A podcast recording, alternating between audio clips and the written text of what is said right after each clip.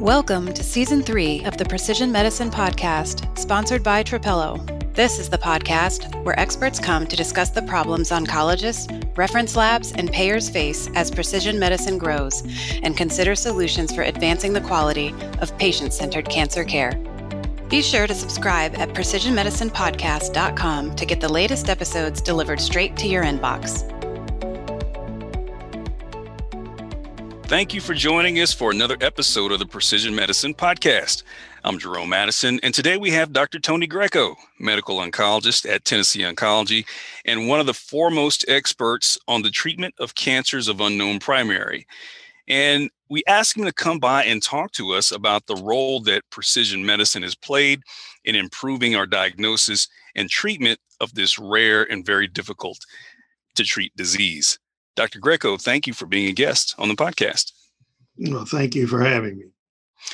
So when when I do my you know background research on our guest, Dr. Greco, I, I found something really interesting that stood out among other things. But you left a post as the medical director or the director of medical oncology at a leading and some might say prestigious academic center so you can do more clinical trial work in the community. And yeah, I don't know how that sounds to some of our listeners, but when I heard that, I was like, huh? You know, t- t- tell us about what led to that decision. Yeah. Well, you know, uh, clinical research in oncology has always been important, uh, particularly several years ago, you know, because we couldn't treat many of these patients very well. So we needed to do uh, important critical research to determine better therapies. And there was nowhere to do that in, in the early 1970s except in major institutions. So I went to a major institution and had an opportunity there, and we did uh, we did well. We designed lots of studies, we got grants, and we trained a lot of oncologists, as did many other major institutions around the country. And as that happened, the oncologists, many of them, went into private practice and communities, and the number of patients being sent to major universities, like where I was, was drying up. And uh, therefore, we were just seeing the more complex cases that had already been treated, and most of the cases in the community weren't weren't being placed on any research studies. So that became obvious, and uh, I had an opportunity, along with uh, my associates, to get support from a private institution. So we decided to go across the street here in Nashville and we uh, joined Tennessee Oncology and we uh, set up and ran the Sarah Cannon Cancer Center, which uh, Sarah Cannon is the name of Minnie Pearl. Many of you may not know that, but mm-hmm. and we developed a research program here and had access to many, many patients. It grew. We formed a research institute a few years later, which has become, uh, you know, a global research institute, uh, one of the largest in the country, all private, and all uh, patients come from basically private practices. And we've published a lot, and I think we've done uh, fairly well in helping, you know, advance the field, the therapy for patients with advanced cancer. So the reason uh, I left there was uh, for even a better opportunity. It was uh, it was a it was a gamble, but it looked like it looks like it paid off for for what we were interested in doing and for patients. So Karen, hey, that Sarah Cannon is Minnie Pearl. Uh, that may date some of our, our podcast listeners. That's good for trivia. That's Minnie Pearl from Hee Haw fame. Exactly. That's awesome. So, so Dr. Greco, you you went and you co-founded the Sarah Cannon Research Institute. You became uh, the medical director there. Um, Tennessee Oncology today enrolls more patients in clinical trials than any private practice in the U.S. And you're also one of the most successful phase one clinical trial programs in the world. How are you able to achieve this level of success in the community cancer setting? Was with a lot of support, both from uh, dedicated, intelligent people who we recruited to having the appropriate uh, background, you know, and, and people working with us in the data management, uh, computer facilities, everything that's necessary. So we had financial support, we had people support, and we had patience, and we had knowledge because we we trained several of us who came here trained to do clinical research, uh, and therefore we had all the ingredients to make this successful. And thankfully, that's exactly what's happened. It's grown far beyond my expectations, but that's uh, basically uh, how it evolved. It takes a team. Yeah. So, what? So, for our listeners, as we get into cancers of unknown primary, can you can you define exactly you know what that? I mean, maybe it's self-explanatory, but I think it's well, a little deeper than that. Yeah, fine. Uh, this is really not rare. I noticed you said that earlier, and a lot of people think it's rare, but it's not. It's not very rare. What it is is a patient who has uh, advanced metastatic cancer, but it's uncertain where it arose from. They have they have metastasis or spread, but uh, complete evaluation uh, does not reveal where the origin of the cancer was, where it spread from, where it started and it represents about 3% of all patients with advanced cancer. So it's not rare at all. We could go into the reasons why people think it's rare because they often just go ahead and def- uh, arbitrarily state that this is from the lung or this is from the intestine when really they don't even know that. But when they do that, gets recorded as a primary cancer rather than an unknown primary cancer. And uh, this is a common entity and I've been interested in it for many decades and these patients because I was fascinated on how this occurred. And I think we've learned a lot on how it's occurred. Most of these patients, in fact, do have a very small primary, which then spreads, but we can't find that very small uh, or otherwise occult primary. We can find them at autopsy in most patients, and they're very small, yet they can spread, in the metastases are easy to find, and that's how the patients present. We don't know why this occurs, but it happens in many different types of cancers. So, cancer of unknown primary is not a single cancer, it's a syndrome of many different cancers the common element is that the primary, where the cancer started, is too small to find during clinical examination when the patient, you know, is alive. And uh, therefore, it becomes difficult to treat such patients. And uh, that's is evolved over time. And now we can find the cancer type in most patients and we can treat them accordingly. Yeah. You, um, from what I can find, it shows that you have been um, the lead or co-author on over 650 publications and peer-reviewed journals on the topic. Um, how did you gravitate towards treating this patients as your specialty? Yeah, well, my publications aren't all on this particular uh, syndrome of cancer of unknown primary site, but many of them are. And uh, I became interested in this because I, during the time when I was training in oncology and later in uh, academic practice right across the street over there. We saw many types of cancer and we concentrated on the more treatable types. Uh, and I won't go into that because there were a lot of types we couldn't treat very well. And you just gave those patients, you know, symptom management. You cared for them, but you, there was no specific treatment that could help them.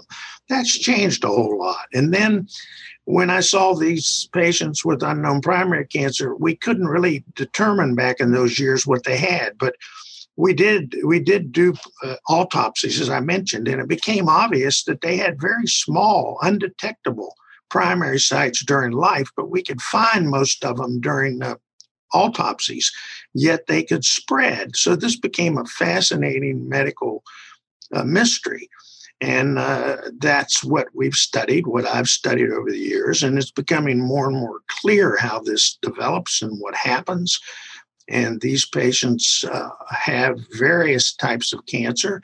And uh, they, when it metastasizes or spreads, we can then treat them according to the type of cancer they have. And in many instances, we can treat them more successfully now than ever before because we can uh, diagnose the type of cancer that they actually have and where it's coming from. Yeah. On the topic of, of diagnosing and finding more information about these patients' tumors, you know, I would imagine if there's a tumor type that should be treated with a precision medicine approach based on uh, genetic or genomic expression, it would seem that these types of tumors should be the case, right? Um, what diagnostic tools exist that have helped inform treatment decision for these patients over the years? Yeah. Well, uh, early on in the development, again, but I predated even this development in seeing these patients. Uh, immunohistochemical stains, particular stains that pathologists use, uh, which uh, can pick up proteins and cells, uh, were were developed and have continued to develop. And these stains can often, when they're used together in panels, can give us a very good idea of the type of cancer that we're dealing with in patients that have cancer of unknown primary site. So, immunohistochemical staining is very important. However, it still leaves a large number of patients where the stain simply cannot give us an answer of what type of cancer the patient has. Probably at least half or a little more. We still don't know by using the stains. So then uh, along came uh, molecular testing. And, uh, you know, again, uh, we call these molecular cancer classifier assays, and um, they're they're run through nucleic acids, either RNA or DNA, and because these nucleic acids are, are the basis of protein synthesis in all cells. And I mentioned the immunohistochemistry is looking at the proteins, mm-hmm. whereas uh, these molecular cancer classifiers are looking at the, uh, the chemicals that actually are responsible for uh, protein synthesis. And basically, when cancers develop, they, they, they develop from normal cells, and those normal cells all secrete some sort of protein. For an example, uh, breast cells secrete certain proteins, which eventually going to make milk. The ducts in in female breast, for instance. Uh, there are many other examples. And when cancers develop in those cells, they often retain that that protein mechanism that they have in their normal cells within the cancer cells. So if we can detect that, then we can determine the type of cancer the patient has. And that's a simplified explanation of these molecular cancer classifier assays, which have been developed. And there's really only one on the market at this time that's been validated, and that's the uh, RT PCR 92 gene test cancer type ID. And I've been uh, having experience with this since 2008. Many others have as well. And this, when added to immunohistochemistry, uh, along with the clinical findings in the patients, we can determine the type of cancer the patient has in about 90 to 95% of the uh, time. And if we determine the type of cancer a patient has, then we can determine what the best treatment is for that particular cancer type. And uh, you mentioned that it would seem that uh, genomic expression might be even more important in these patients. And perhaps it is more important only because these patients represent so many different types of cancers. Mm-hmm. We now know that certain cancer types, when we know the cancer type, have certain genomic changes in the cancer cells, which are highly treatable lung cancers, breast cancers, kidney cancers. I could go on and on. There are many others. Uh, now can be treated much more effectively with so called targeted drugs if the patients have the genomic target present in their cancer cells, or immunotherapy, which has been a major advance in the treatment of patients with metastatic cancers. Not every patient with metastatic cancers, but many of them. So if one knows what type of cancer a patient with cancer of unknown primary has, then we can uh, use the therapy that we would use for that type of cancer uh, when we uh, when it's not an unknown primary cancer. I hope you're following me there. Oh, absolutely. Yeah, and uh, so we need to know the type of cancer that's critical. And then we need to know what type of genomic alterations, mutations are within the cancer cells. And uh, that's a different form of molecular testing than determining the type of cancer uh, that a patient has. Again, we only use molecular cancer classifier assays in patients when we're uncertain of the tumor type. Most of these patients have cancer of unknown primary type as mentioned. If we know where the primary is and we can tell from our clinical examination and medical imaging, then we uh, don't need a molecular cancer classifier assay. Yeah. You mentioned that uh, 92% of these patients that uh, will undergo uh, a, uh, a, classifier assay will eventually receive a diagnosis, a definitive diagnosis. What what about the other eight percent? How do you approach therapy with those patients? Yeah, th- those patients are very problematic because then we re- simply do not know the tissue of origin. The minority of patients we have no idea where it's coming from, and in that group of patients, I, I like to use next generation sequencing or you know comprehensive molecular profiling looking for genetic alterations within their cancer cells this can be done uh, with tissue based testing or now what's known as liquid biopsies. Mm-hmm. And in that small group of patients, we might be able to find an important uh, target to, to help treat these patients. Otherwise, all we can do is what we call empiric chemotherapy, which we used for all CUP patients several years ago. It's just shotgun therapy of certain chemotherapy drugs that work in some cancers but don't work in others. And that does help some people. That's empiric chemotherapy. I no longer like to recommend that, except sometimes in this group of patients that you just mentioned, the small percentage where we cannot determine the cancer type. The Precision Medicine podcast will continue right after this. With the explosion of new data and biomarkers in cancer today, how can healthcare professionals keep pace to know which genes will best inform treatment decisions? Trapelo knows. Trapelo is the first single technology platform used by oncologists, labs, and payers to resolve the complexities of precision medicine in real time. Trapelo knows which patients to test and when. It knows which tests are most appropriate, which labs are preferred, and which treatments are most likely to be reimbursed. Visit TrapeloHealth.com to learn how you can give cancer patients the most appropriate, evidence based treatment options when time matters most when you are using the molecular identifier, um, or is it? Do most folks call it a CUP test?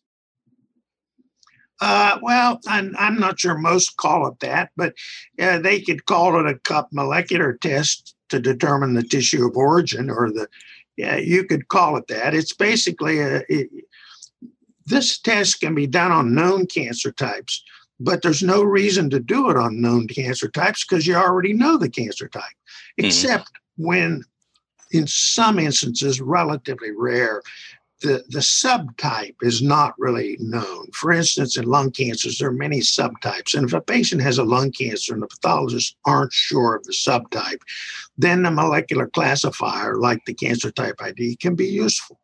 But for all practical purposes, the majority of patients where these CUP molecular tests are, are being utilized, we don't know the particular cancer origin or cancer type.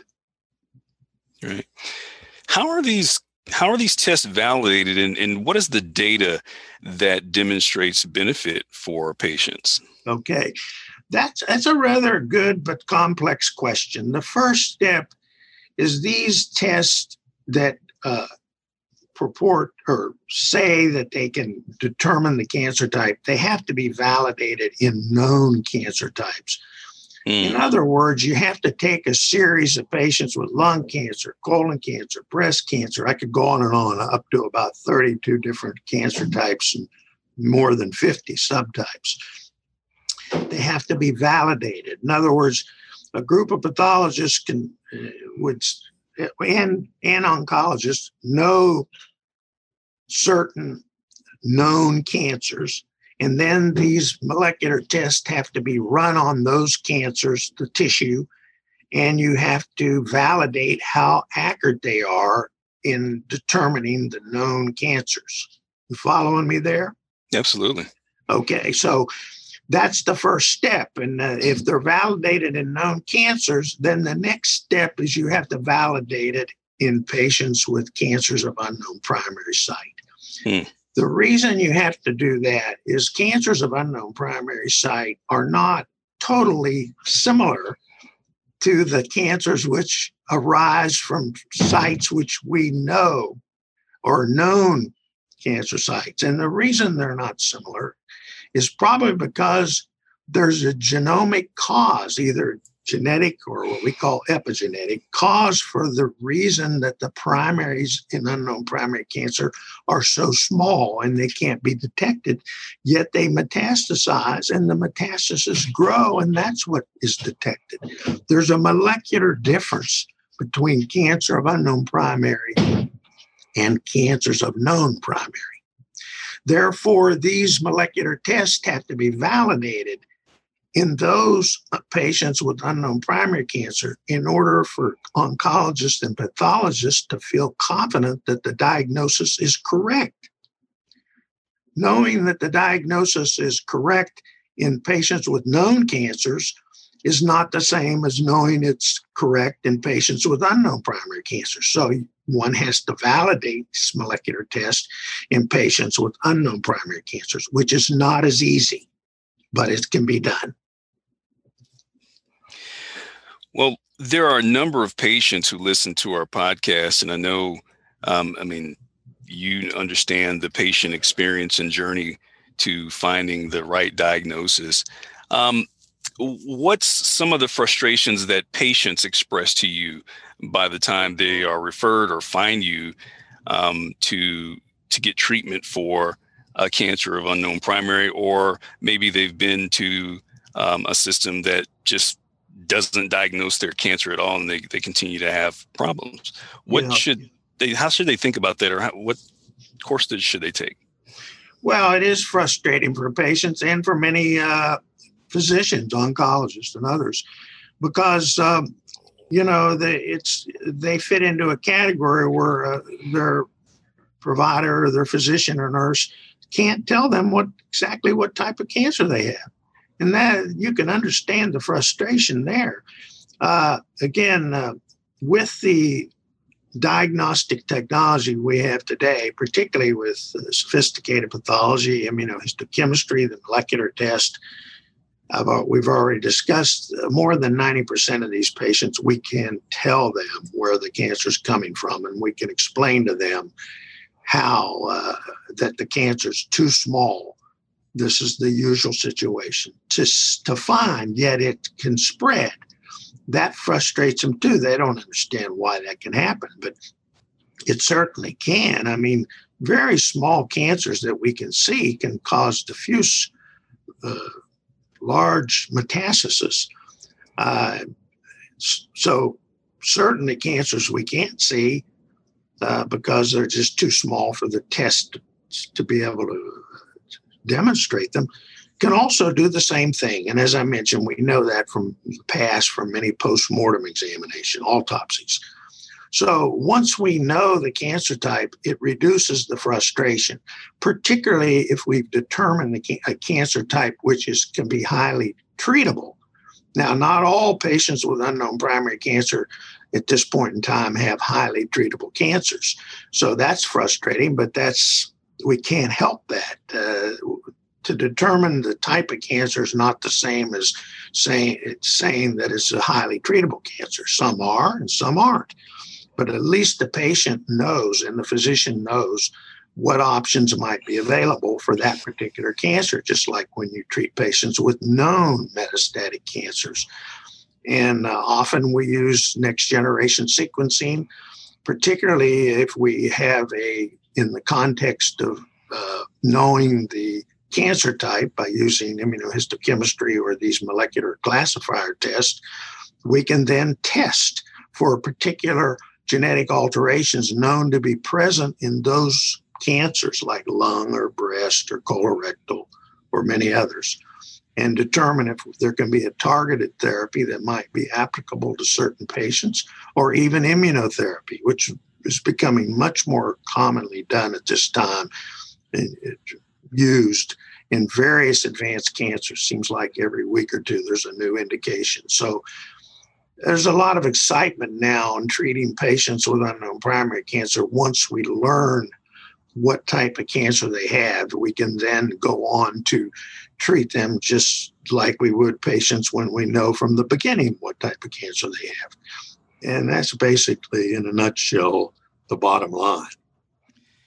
Well, I think the bottom line from much of what you unpacked here today is that the advancement of precision medicines have created better and, and possibly more treatment options for these particular patients who have cancers of unknown primary.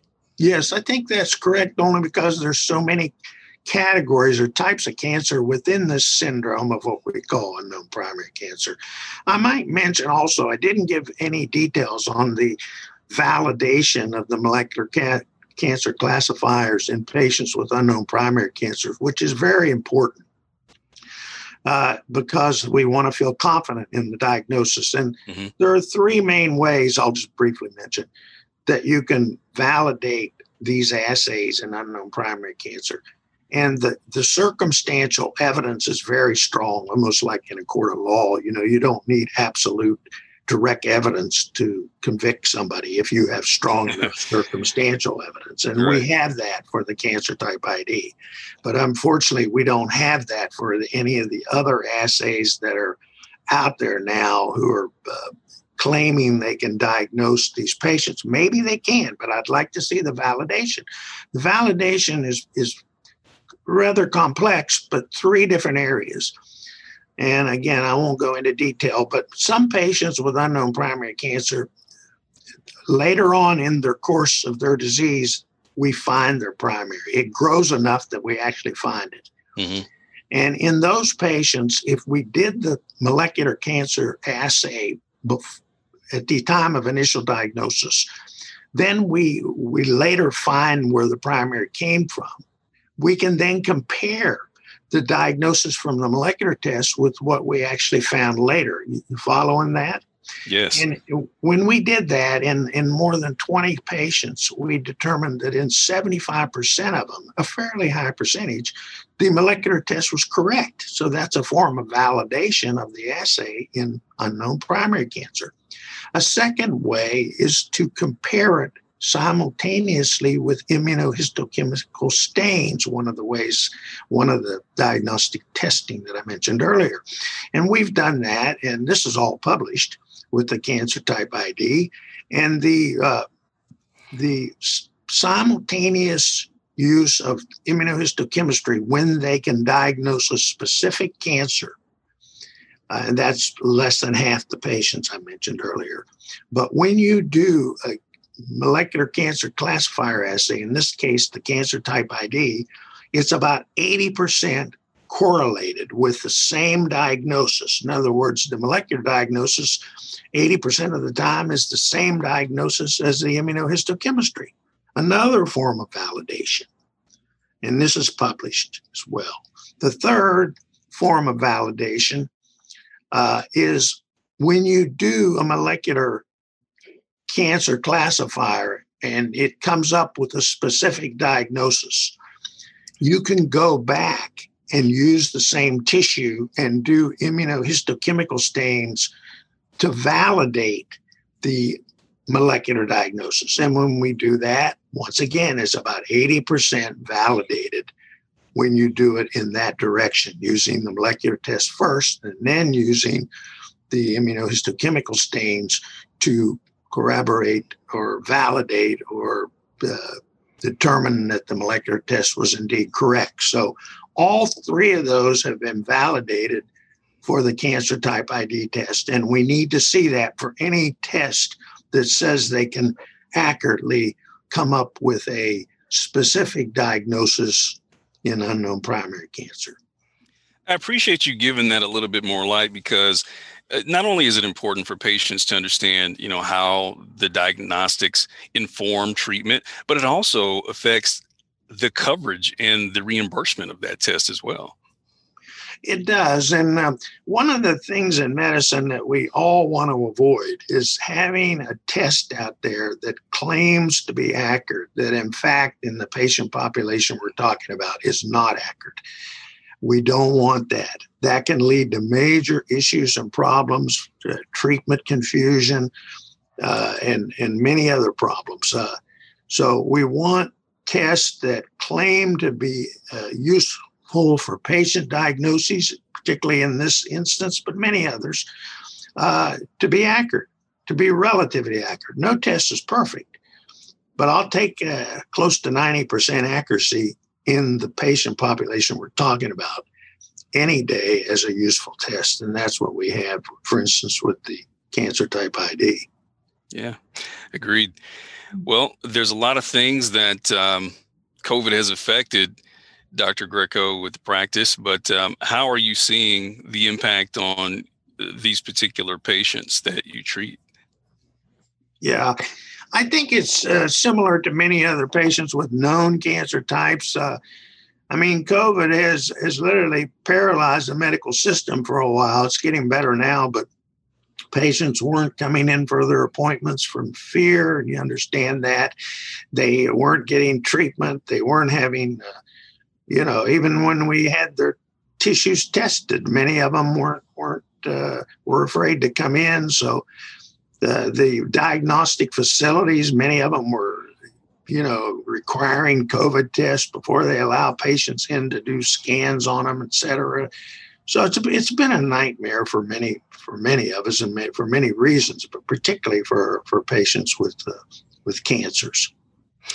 Thank you for sharing that that um, that intimate look that a lot of times we don't see um, in sharing uh, your perspective from the position of the the provider, the physician treating cancer patients. Dr. Tony Greco, medical oncologist at Tennessee Oncology. Hey, Dr. Greco, I, I realize, you know, COVID has shut down uh, a lot of other things, uh, including Vegas, one of your favorite places, I heard. yeah, I like to go fishing out there too, believe it or not. Lake Mead out there, it's a great, it's a great fishing spot. Good stuff. Well, we appreciate you for bringing your insight into the treatment and the advances for treating cancers of unknown primary and really helping us better understand the disease. Thank you for being a guest on the Precision Medicine Podcast. Oh, thank you very much for having me. You've been listening to the Precision Medicine Podcast, sponsored by Trapelo. Trapelo is the first clinical decision support tool to align the interests of oncologists, labs, and payers to give patients the best chance at beating cancer. To learn more, visit gettrapelo.com. To subscribe to the podcast or download transcripts of any episode, visit precisionmedicinepodcast.com. We invite you to join the conversation on social media. You can find us on Twitter at PMP by Trapelo and on LinkedIn at the Trapelo Company page. If you know someone who would enjoy the Precision Medicine podcast, please share it. They'll thank you, and so will we. We hope you'll tune in for the next episode.